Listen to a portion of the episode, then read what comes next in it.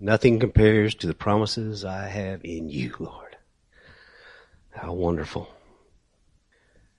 This is Watchman Nee.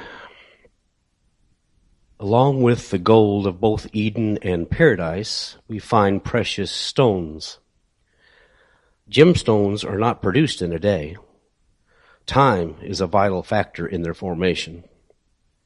They are wrought by long process in the fires of earth, and their beauties are displayed by skillful cutting.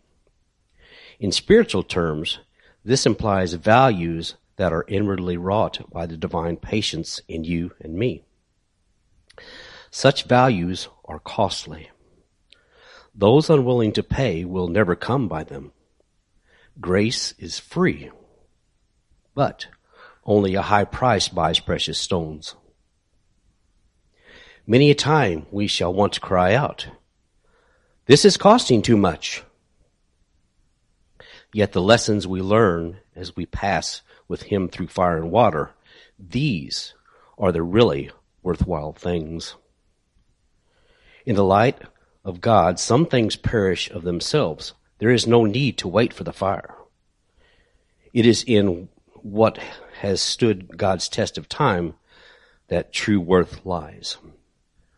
Then along with this little reading, this is what Watchman had put along with it. It's Isaiah 54:11 there. O thou afflicted, tossed with tempest, and not comforted, behold, I will lay thy stones with fair colors, and lay thy foundations with sapphires. As I read that, my mind seems to always dance around during the time to study and reading and can come up with some pretty weird stuff. But my mind went back to uh, the fine gems and the foundations, and it got me thinking. And I thought of the past and um, thought about my work life with my dad and things we used to do. And we used to uh, take whatever shortcut was necessary to save a penny you know, uh, we didn't know what a crane was for trusses.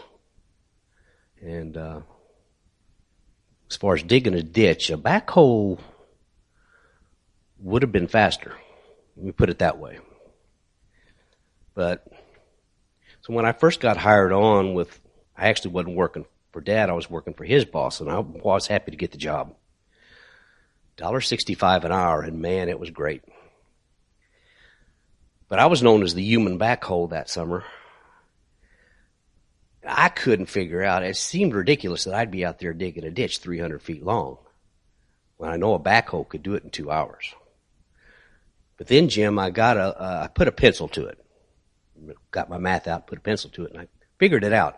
$1.65 an hour times 12 to 16 hours with Scott versus $25 an hour back then for a backhoe the boss was smart, but Scott was digging ditches in the sun.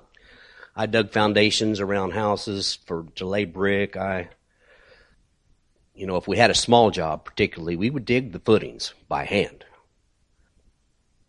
So that was that summer. But then the next summer, Dad was on his own, so it was me and Dad, and boy, he was cutting every corner possible, and uh, he would still do a great job. He'd be solid when he's done, but I can remember many of room additions that we dug by hand. and he would have, he would make it a race. He said, we race. I start over here. You start see who can make it to the middle. You know, it's great fun, you know, but, uh, you know, it was getting the job done quickly that way. But we'd also lay our own concrete blocks. Uh, we would not pay for a foundation, you know, the guys come and do the forms and all that. And, but the thing with the concrete blocks were, uh, even the sand, we would not buy pure sand we would get it where we could, and it would require some sifting usually. So we we built this box that was maybe three feet by two feet and had a mesh. I guess a real small, what you'd call chicken wire, maybe would that be three eighths or something? Put it on two horses because a lot of times we'd be digging sand and getting it somewhere where there'd be little rocks in it. Rocks, you know, this size. Nothing more aggravating than to get your, your mortar all laid out and your blocks ready to go and you, there's a rock that big under that won't let you quite get down to the string. So we we used this box. It was maybe four inches high with the one before all the way around and that mesh screen. We'd take it, put it on a couple of horses and shake it to get the sand to sift through and get rid of all the bad rocks. But anyway, I got to thinking about that in terms of uh, our spiritual lives and uh, the bad stuff sifting through. And I mean, the good stuff in that regard was sifting through, and the bad stuff was thrown aside so it wouldn't aggravate you while you're laying blocks. This is called the sifting basket. And imagine your, yourself in the sifting basket. Let's, let's make it 12 foot high walls all the way around and the mesh screen under you so you can't escape. It's called the sifting basket. Round and round I go, bouncing up and down. The master's hand won't stop until the ugly dust has been shaken off. The side of the basket is hardwood, premium strength, no escaping the process. The bottom supports with ever loving, everlasting arms, but the screen is still cold and hard. Oh, the relentless jostling. The final product must be sifted. The lessons must be taught. The love of Jesus won't leave his bride to wallow in sin. Purification is part of the ongoing relationship, and loving like Jesus is the ultimate goal. The side of the basket may seem like a harsh restriction, taking away my freedom, but in reality, it holds me in place for love and wisdom to be applied. What happens to the stinking, filthy refuge that falls through? Gravity takes it to the depths of hell. The repulsive odor of it is forever gone, if the lesson was truly learned. And if not, the steady hand of the Father is patient. If I want to go through the process again, He will oblige.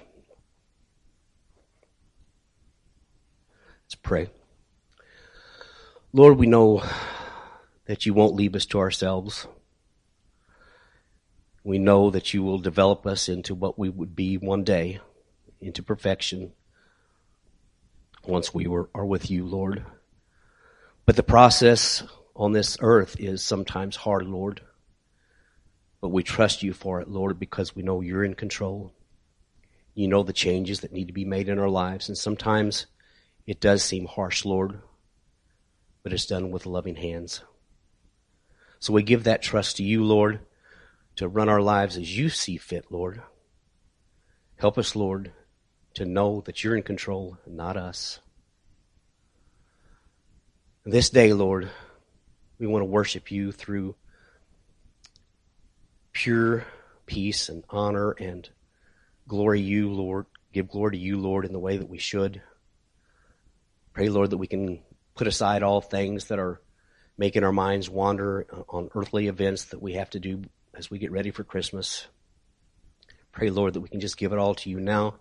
Pray, Lord, that the word that is brought forth, Lord, is accepted with open ears. Give us hearts and ears to listen, Lord, to receive. We thank you for that too, Lord. Thank you for this day. We thank you that we can worship together here, Lord. Many places they cannot come together. So don't let us take that for granted, Lord.